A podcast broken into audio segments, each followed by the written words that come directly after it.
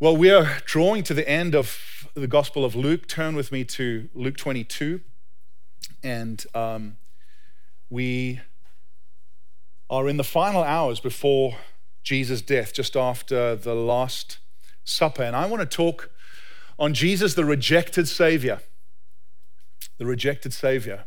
I've spent time this week digging into this theme, and I've never ever preached it before. How comprehensively Jesus was rejected in his last hours before his death and what that means for us as people. Fear of rejection uh, and felt rejection is something common to us all, isn't it? Uh, fear of rejection swarms around us, it hovers like a swarm of bees. And, and when it lands, when we actually feel it, it stings and it leaves a deep sting.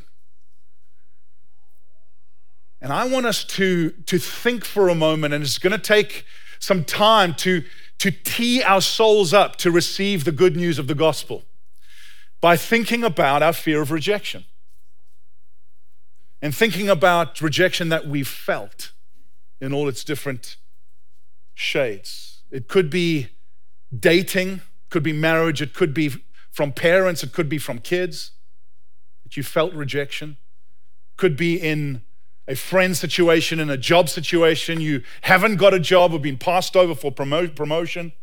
It could be sports tryouts, it could be in a church situation from a pastor or from someone in, in leadership. Rejection comes in, in, in many shades, doesn't it? And, and sometimes it's really like slam the door in your face, like you're dead to me kind of rejection, which is deeply painful. But other times, and it's no less painful, it's more subtle, where you just get those overtones of like, you're not welcome here anymore. You ever been in that place where it's like, oh, I'm not welcome here anymore? Maybe it's that dawning of realization that everyone got invited to the party except me. It's not the same as slam the door in your face, but it's like, ooh, I don't fit in here. Or otherwise, it's our common cultural ghosting. I was talking to my daughter about ghosting amongst her generation, where it's like you've got a friend and suddenly they just drop you, they, they drop off the face of the planet. And she said, Man, it's really interesting because what happens is if we get into a friendship, a relationship, and we're getting to know one another, the fear of rejection can cause me to say, Well, let me reject you before you reject me. Ghosting. And as I've sat around Jesus' rejection, I've really reflected on moments in my life where I have felt rejected. And I see myself as a fairly secure guy, but boy, it's been a bit painful. and sometimes it's cursory and it goes, and other times it really, really sits, doesn't it? And I know right now you're doing a deep dive into moments of fleeting rejection and moments of deep scarring rejection. I'm a soccer fan, fanatic. And a couple months ago, it was the UEFA final. We had an elders and wives time uh, away. We were finishing as it started. I said to my son, I'll be there for the second half. He invited a few friends, raced home, actually got there after the second half, but he'd invited a few friends. They'd invited a few friends that ended up about 20 people in our lounge. I got home, was like, hey guys, and they just like looked at me and carried on looking. And I just like, I mean, I hold them over the coals, like, your generation is just so disrespectful. Some of them greeted me, most didn't, you know. But actually, at the heart of it, honestly, they weren't that rude. I just felt rejected. I was just like, I'm, I'm in my house being rejected. This is cool. and we struggle with that, don't we? We, we? we struggle with it. Beyond the personal moment of rejection, we live in a cultural moment where rejection is experienced from whole groups. Depending on our stance around politics and race and masks and vaccines, we feel either acceptance or rejection, depending. We have a spirit of rejection in our culture, beloved. And we've got to learn to discern that spirit and go, how do we not be part of that? But how do we also engage with people that are different from us that we want to reject, but actually, Jesus calls us to live a different way. Amen? Lecrae, one of my favorite artists, hip hop artists, says this if you live for people's acceptance, you will die by their rejection.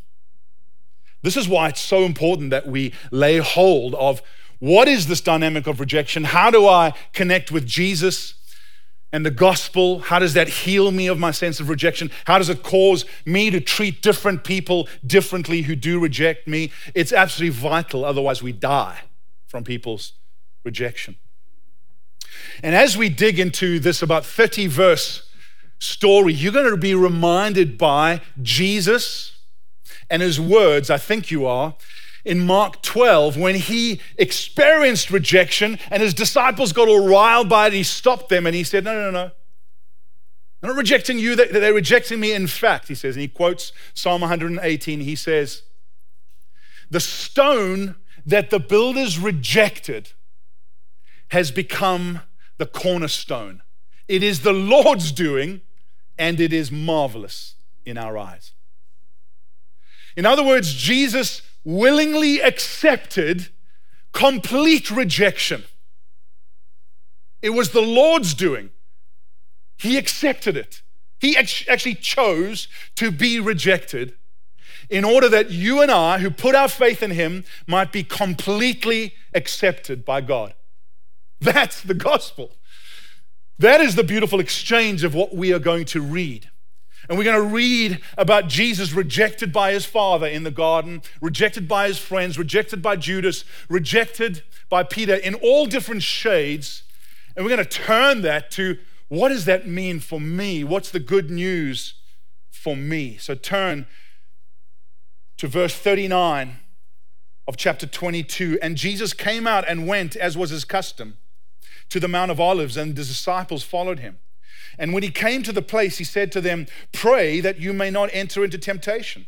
And he withdrew from them about a stone's throw and knelt down and prayed, saying, Father, if you are willing, remove this cup from me. Nevertheless, not my will, but yours be done. And there appeared to him an angel from heaven, strengthening him. And being in agony, he prayed more earnestly, and his sweat became like great drops of blood falling down to the ground. And when he rose from prayer, he came to the disciples and found them sleeping for sorrow. And he said to them, Why are you sleeping? Rise and pray that you may not enter into temptation. And while he was still speaking, there came a crowd, and a man called Judas, one of the twelve, was leading them. He drew near to Jesus, to, Jesus to kiss him. But Jesus said to him, Judas, would you betray the Son of Man with a kiss? And when those who were around him saw what would follow, they said, Lord, shall we strike with the sword? And one of them struck the servant of the high priest and cut off his ear. But Jesus said, No more of this. And he touched his ear and healed him. Then Jesus said to the chief priests and officers of the temple and elders who had come out against him, Have you come out us? Sorry, have you come out as against a robber with swords and clubs? When I was with you day after day in the temple, you did not lay hands on me, but this is your hour and the power of darkness. Then they seized him and led him away, bringing him into the high priest's house. And Peter was following at a distance. And when they had kindled a fire in the middle of the courtyard and sat down together, Peter sat down among them. And then a servant girl, seeing him as he sat in the light and looking closely at him, said, This man also was with him. But he denied it, saying, Woman, I do not know him. And a little later, someone else saw him and said, You also are one of them. And a little later, someone else saw him and said, You also are one of them. But Peter said, Man, I'm not. And after an interval of about an hour, still another insisted, saying, Certainly this man also was with him, for he too is a Galilean. But Peter said, Man, I do not know what you are talking about. And immediately, while he was still speaking, the rooster crowed. And the Lord turned and looked at Peter. And Peter remembered the saying of the Lord, how he had said to them, Before the rooster crows today, you will deny me three times. And he went out and wept bitterly. This is a sobering passage, of course. We're going to look at how Jesus accepted rejection on our behalf. So, one first big idea is that Jesus was refused by his father. in the garden. Verse 39 says, The Last Supper was done. Jesus had a custom, it said, as was his custom. He went to the Mount of Olives or Mount of Olivet, and there was this olive grove, Garden of Gethsemane, still there to this day. And the disciples knew that this is what Jesus did after dinner. Judas knew that this is what Jesus did after dinner, and that's why he went off to get his crowd to betray and arrest him. It was his custom to have an after dinner stroll. But, but Jesus at this time was not in stroll mode, he was in fight mode, and he was urging his disciples to pray. Pray that you would not fall into temptation. Pray for yourselves. You'd think he was saying, Pray for me. He said, No, pray for yourselves that you would not fall into temptation. In, in this passage, he only goes to them once, but actually in the Matthew passage, he goes to them three times. And we'll get to that soon.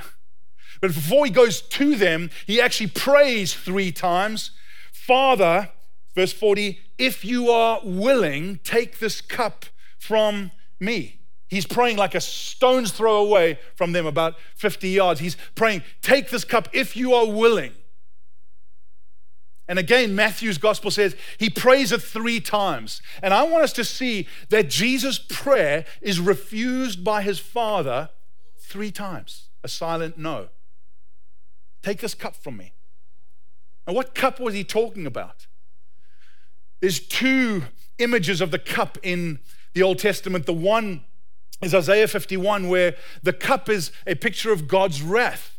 It says, God's wrath will be poured out and will make sinners fall down in their drunkenness. In other words, a righteous God had to judge sin. And Jesus knew that he would stand, the sinless one, carrying all of our sin, drinking the cup of his Father's wrath to its dregs. And what was happening was the horror of this cup was dawning on him. He was realizing something of the agony of it. And there was such agony that it says, great drops of blood. He sweated and they hit the ground. This was Luke the doctor. He wasn't an exaggerator, he was a medical doctor. There's actually a medical term for this. It's called hematidrosis, where under intense emotional stress, blood vessels rupture in the sweat glands. So he was thinking of the cup of wrath that he would drink.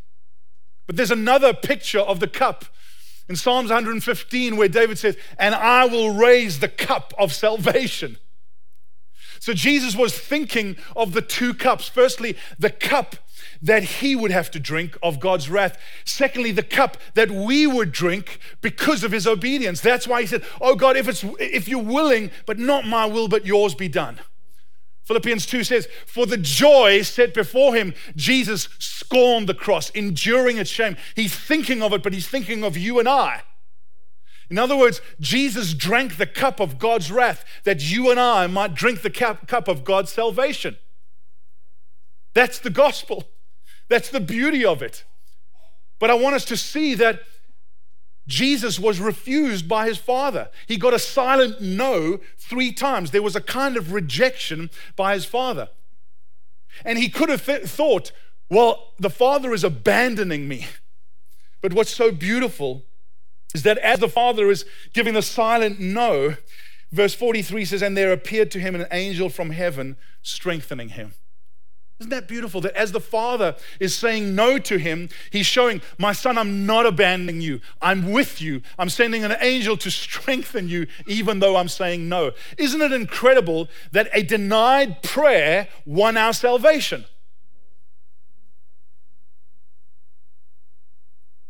And Jesus saying yes to the cup of wrath enabled us to say, I'll say yes to the cup of salvation. You know, part of following Jesus is drinking that cup and saying, Thank you that you went to the cross on my behalf. Thank you, Lord. But another part of following Jesus is recognizing that if we follow him, we will go through our own Gethsemane. And we will find, as one George Morrison said, every life has its Gethsemane, and every Gethsemane has its angel. Each of us will find ourselves in a place where, like, Lord, I don't want to do what you're saying I should do. No, Lord, if it's possible, if it's possible. And we get a silent no. But as we follow Jesus, we say, Oh God, not my will, but yours be done. Because if such good came out of the cross where God said no to Jesus, such good can come out of my life when God says no to me and I say, Your will be done. You know, if you think masks and vaccines are divisive, try sleep training techniques for parents. Yeah? Parents, you got me? Early on, as parents, we were given this book that is called Baby Wise about sleep training. And I mean, it's now almost a contraband substance, to be honest, because it's kind of not very nurturing. And it's that you leave your kid to sleep, you don't feed them on demand and you actually set up the rhythm and you let them cry, it kind of wants to break your heart. But actually, you're supposed to go in and comfort them and say, I love you. I'm not rejecting you. I love you, but you can't actually have your own way right now. And you leave them and you feed them at the right time. And the book is like, actually, number one, it's helping you to get sleep, it's teaching them to sleep. But greater than that, it's teaching them to receive no without overtones of rejection. So actually, you're teaching your kids to be healthy adults in the world. Now, I'm not preaching that sleep, sleep te- technique, but if any of you parents are desperate, come like around 11 p.m. I'll, I'll kind of open my coat and give the contraband substance to you. But, but honestly, there's a greater thing here is that actually, can your parents say no to you without you feeling rejection? Can your boss say the same? Can your pastor say the same? Can God say the same? Joseph Garlington said this whenever people come into a church, they're asking two questions. The first is, Do you love me? Second, can I have my own way? And you've got to answer yes to the first before you answer no to the second. I love you. I love you. Can't have your own way. Part of following Jesus is realizing that we don't always get our own way. So there's an application for us, firstly, that Jesus receiving the no of the Father won us salvation, but us in our prayer lives need to receive the no at times from the Father too and trust that He has got a yes that's more glorious. Amen? Secondly, Jesus is abandoned by his friends. Now we're going to get to Peter and Judas rejecting Jesus, but these are the other 11 and they're in the garden and they're with Jesus. And he says to them, Pray. I'm going to go a stone's throw away. Please pray. And again, Matthew's gospel says he went back three times. And each time they were nodding off. A kind of rejection. A little bit like Kirk in my elders' meetings. That's not fair. I, someone told me that I, they would rap me over the knuckles if I said that again. He is one of the most encouraging men. But sometimes when I get long winded, he shows me with his eyelids.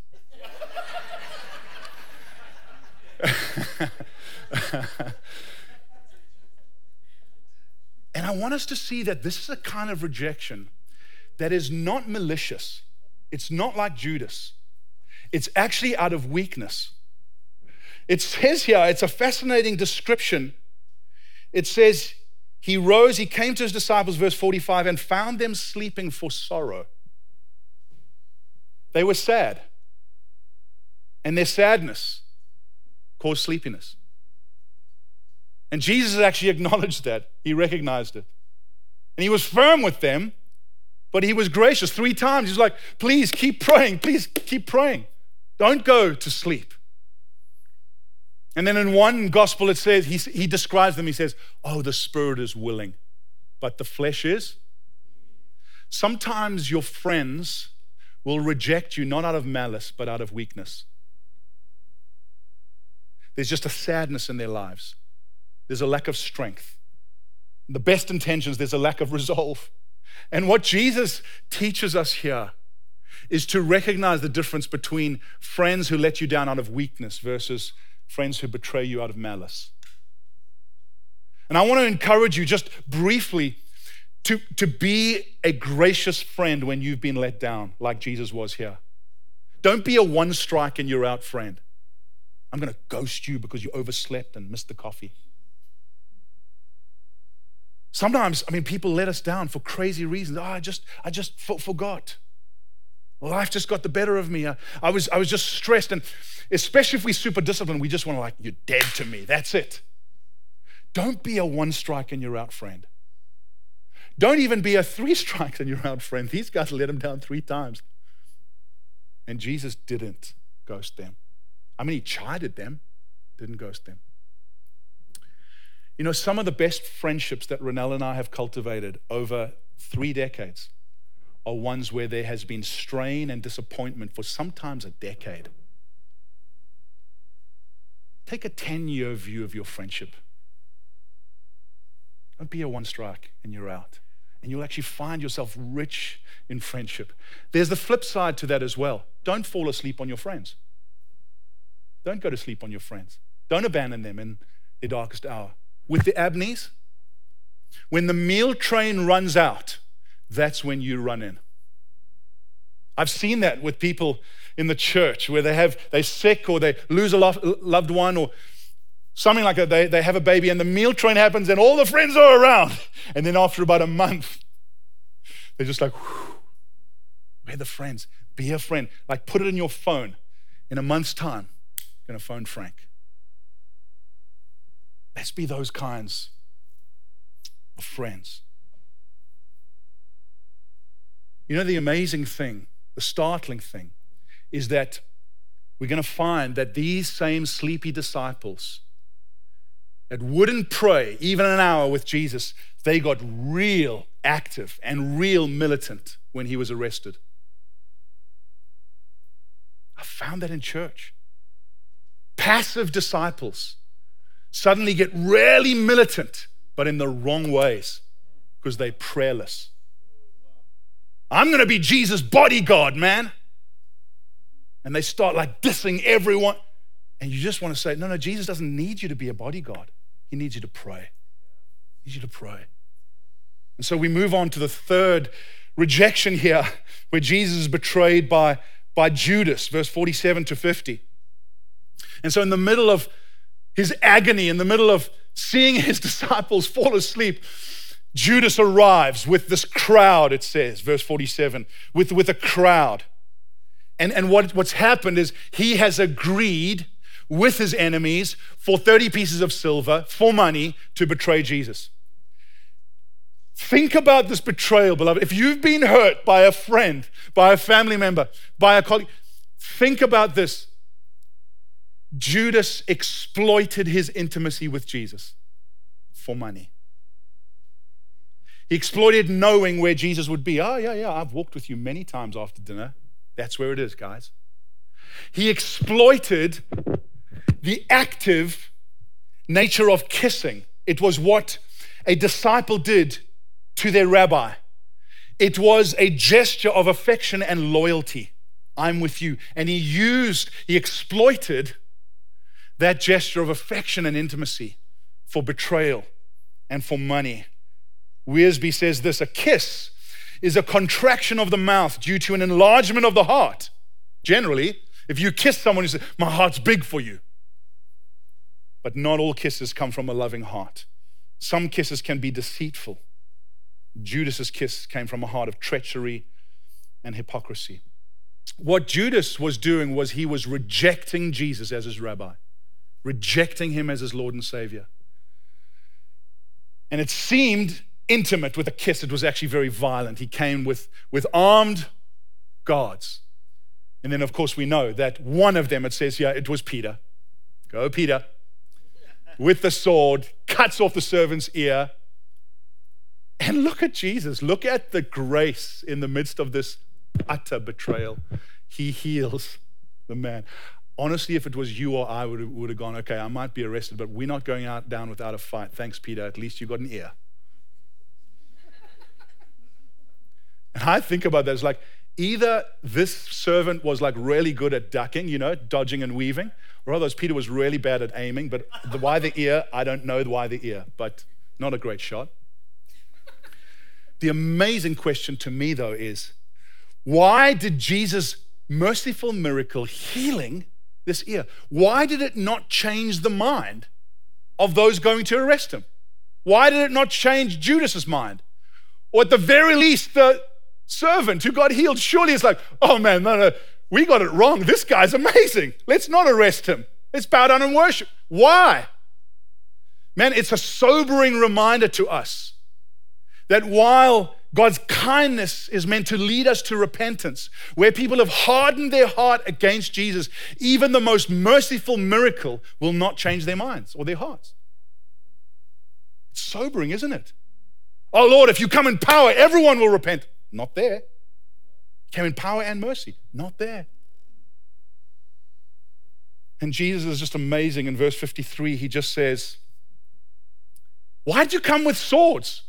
I mean, I was with you at the temple every day.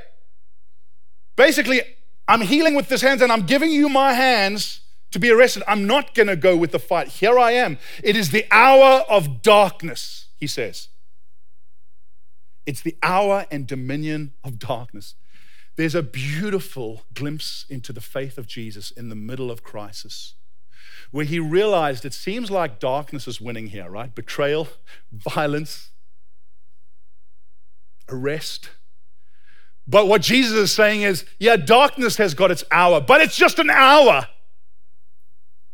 What man intends for harm, God, my God, is going to turn for good for the saving of many.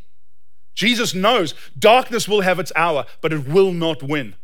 And I want to ask you, at the place of your greatest, deepest wound of rejection, can you echo these words? Can we echo these words? Darkness has had its way, but darkness has just an hour. And God will turn this darkness into great joy and the saving of many. If God could do that for Jesus' rejection, He can do that through the cross for you. He can, and He will.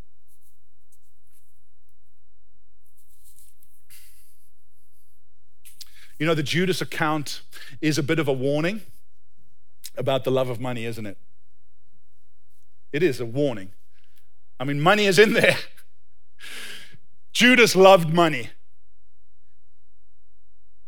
And he used Jesus to get more money. We have the temptation at times to love money and use Jesus or use others to get more. And I think we've got to learn from this serve Jesus, use money, not the other way around. Don't use Jesus and serve money. Oh Lord, help us. The amount of friendships broken in church over the decades over money and business, where people start to use each other instead of using money and serving one another. There's a warning, but I believe beyond there, the money piece, there's, there's a warning about our current cultural moment of deconstruction, where we see in the West, there's massive deconversion. Many high profile celebrity preachers and worship leaders and writers are deconverting, are, are rejecting Jesus, are saying, Well, I used to believe this about Jesus, no more. I mean, the tragedy is the song we sang, the Hillsong song, I'll stand with a few years ago. He says this I'm genuinely losing my faith and it doesn't bother me. I'm so happy now, so at peace with the world.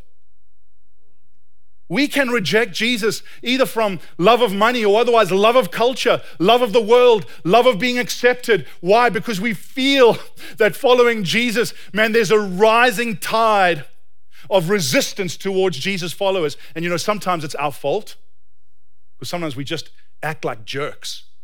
But sometimes it's not our fault. It's actually Jesus saying, No, they're not rejecting you, they're rejecting me. And so there is a temptation to go, ah, I don't know if I want to, I'd rather be accepted by the world than rejected for Jesus. There's a warning here. And I would just plead with you, beloved, as we feel the pull of culture don't reject Jesus. Stick close to him. What does it profit anyone if they gain the whole world gain acceptance, gain fame, gain the culture, gain approval, and lose Jesus, our pearl of great price. Don't do what, I mean, just look at what happened to Judas. He thought he got silver. Within hours, he was dead. Inside splattered over. I mean, the Bible is so graphic about Judas's end. It's a warning. Don't reject Jesus, it's not worth it. If you find yourself wrestling with doubt, let's face it, Jesus' wrestle in the garden dignifies completely rejecting Jesus for something else that he loved. Let's do an audit of what we love. And is it pulling us away from Jesus? And in this moment, allow his rejection to draw us near. Amen? Don't exchange Jesus for a bag of money or a bag of fame or a bag of acceptance by the in crowd. Jesus told you he was a misfit. Jesus told you that he would, was the stone that the builders would reject. So actually, we've got to steel ourselves for feeling a little bit like misfits from time to time. Amen? I know this is sober, man, but I just see this too much. crazy.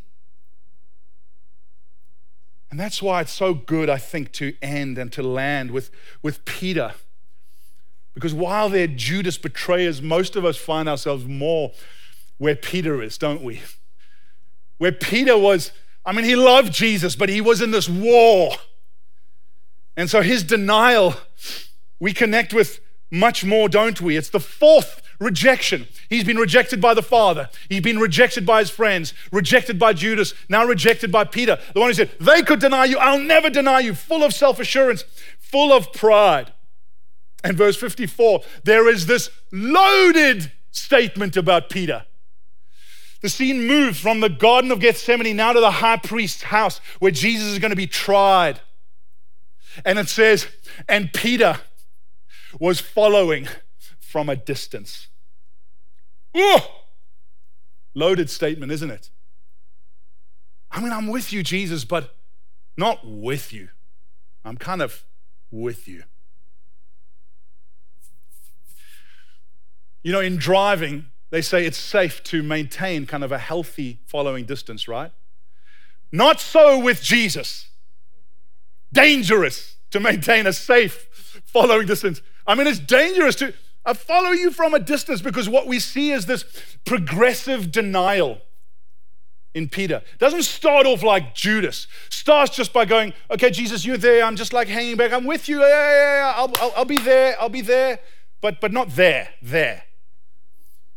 And then he sits in the courtyard, which maybe is better than the other disciples. At least he's there, right? Give him some credit. But there's this progressive denial, verse 57, where he, he denies association with Jesus. Servant girl says, Are you with him? He says, Woman, I do not know him. And then the, the next thing is he dis- denies association with the disciples. You with them, aren't you? And verse 58 says, Man, I am not. Can we just see this? That denial of Jesus is progressive. It starts with following from a distance. I mean, I'm not with him. Today, the clever people call that the nones N O N E S. And it's a growing segment in our culture in the West. People who were formerly Christian who say, Look, I am now spiritual, not religious.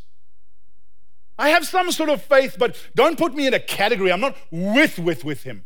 I'm just kind of with him. And then the next thing is actually denying the community. Not with him, I'm not with them. Can we just see that? That the two are each of us have got friends that have said something like this Oh, I love Jesus, um, I hate the church. Not with the church. Why? I mean, for good reason at times because they felt hurt by the church and rejected and judged, etc. But let's just face it, beloved, you can't love Jesus and hate the church. You can't. You can struggle with the church. But, but being with Jesus is, is being with his disciples. If you came to me and you said, Alan, I really dig you, I've got a real problem with your wife. I mean, good luck with no one ever says that anyway. They might say that to her about me, right? Can I hang with you, Renelle? That guy, that guy, I don't know, not so sure about him. But But if you said that to me, I mean, good luck with that. You ain't hanging with me and having an issue with my wife. The church is Jesus' wife. And Jesus, of all people, knows that his wife is not perfect. As Martin Luther said back in the day, the church is a whore, but she's my mother. And we can say, oh, the church is broken, but actually, she's my mother. She's Jesus' wife. I want to tell you, when you start to reject the church, you're on your way to denial. Or at the very least, you're on your way to a little God made in your own image because you won't be with people that will rub the corners off you. Accept the gift of the disciples, beloved, in all their warts and all. Can I get a little Presbyterian amen? Pentecostal amen, maybe? And then there's this final denial where, verse 59, he just says, Man, I do not know what you're talking about. I mean, I'm not with him. I'm not with them. What are you talking about? Who is this guy even? And then the rooster crows. And it says, And Jesus looked at Peter. I mean, can you imagine Peter? those eyes of kindness and grace and trust. I mean, Jesus had taken such risks with Peter, Peter who just lived with his foot in his mouth. And it says, And Peter went out and wept bitterly. Look, I know that there is a reality that deconstructing faith. How many of you have heard of the term deconstructing faith? Deconstructing is different from deconverting. There is healthy deconstructing, there's unhealthy too. But part of deconstructing faith is going, look, I realize I grew up in a faith, believing some truth, but also there's some culture around it, and I kind of need to deconstruct it. I need to take the husk off the kernel and find the kernel. You need to deconstruct the husk. All of us, to some degree, are doing that. It's okay. My kids grew up in children's ministry, and decade ago, we had a particular children's ministry director who insisted on soaking time for our kids. And they would have to bring their pillow, and they'd have, have like 30 minutes of listening to worship, and they'd have to come up with a prophetic word. Whenever we talk about soaking time, my kids just roll their eyes and just go, What the heck was that? and I agree. That was weird, and we had to put a stop to it. But then I challenge my kids and I say, don't roll your eyes whenever we talk about praying and the prophetic, because actually there's a kernel that we've got to hold on to. We ditch the husk. You don't need your pillow to hear from God. You don't need a 30 minute soaking time, but we do need the prophetic for heaven's sake. Amen. See, all of us are having to deconstruct in some way. But boy, you better be open to God deconstructing you. Don't think you can deconstruct Him without Him deconstructing you. Because what was happening here was that Peter was getting deconstructed. He wept and he repented. Because he repented of his pride and his self reliance. And at this point, he was like, I am not your bodyguard, Jesus. I'm just a man in need of mercy. And I'm loving starting to read. I follow very carefully people who deconstructed, who are now returning to their first love. It's happening. It's going to happen more. You know why?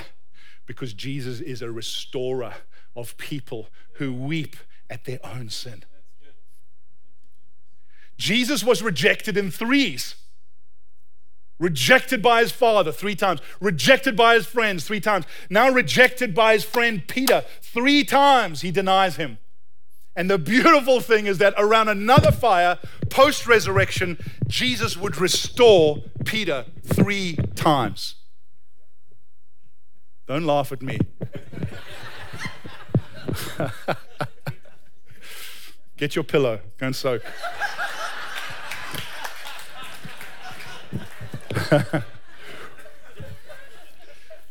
Three times around the fire. John 21, post resurrection. Peter, do you love me? Feed my sheep. Peter, do you love me? feed my lambs. Peter, do you love me? Take care of my lambs. There was a restoring, a beautiful restoring of this denier. And that's the picture of the gospel. Jesus willingly accepted rejection from my father, from my friends, from my chief accountant, from my chief bodyguard. I, bring it on. Give it more. Give it more.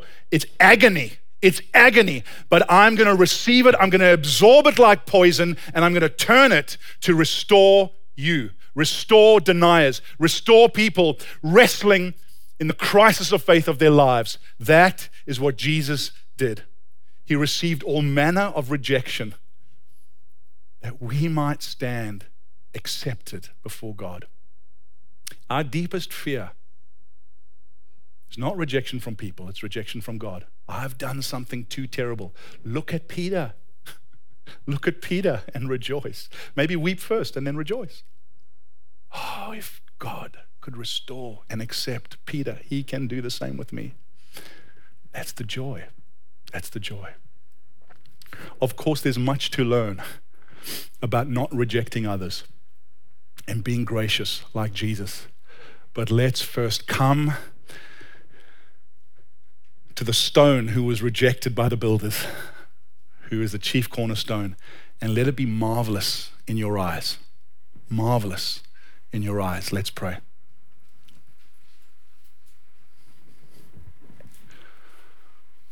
We're going to sing that old chorus I'm forgiven because you were forsaken. I'm accepted. You were condemned. And we're going to sing and we're going to go and take the cup of salvation because Jesus took the cup of wrath. We're going to rejoice. But before we do that, I want to give you an opportunity. If you fear the rejection of God because you have done something unforgivable, but you have seen in Jesus' life and in Peter's life that, oh, he was rejected on my behalf that I might be accepted. And you're saying, today, I am rejecting a spirit of rejection, putting my faith in Jesus, and I'm coming near to God because of what he did. Won't you quickly put up your hand? Love to see. Is there anyone here? Lights are dark. Father, thank you. Thank you. Thank you, Lord. Thank you.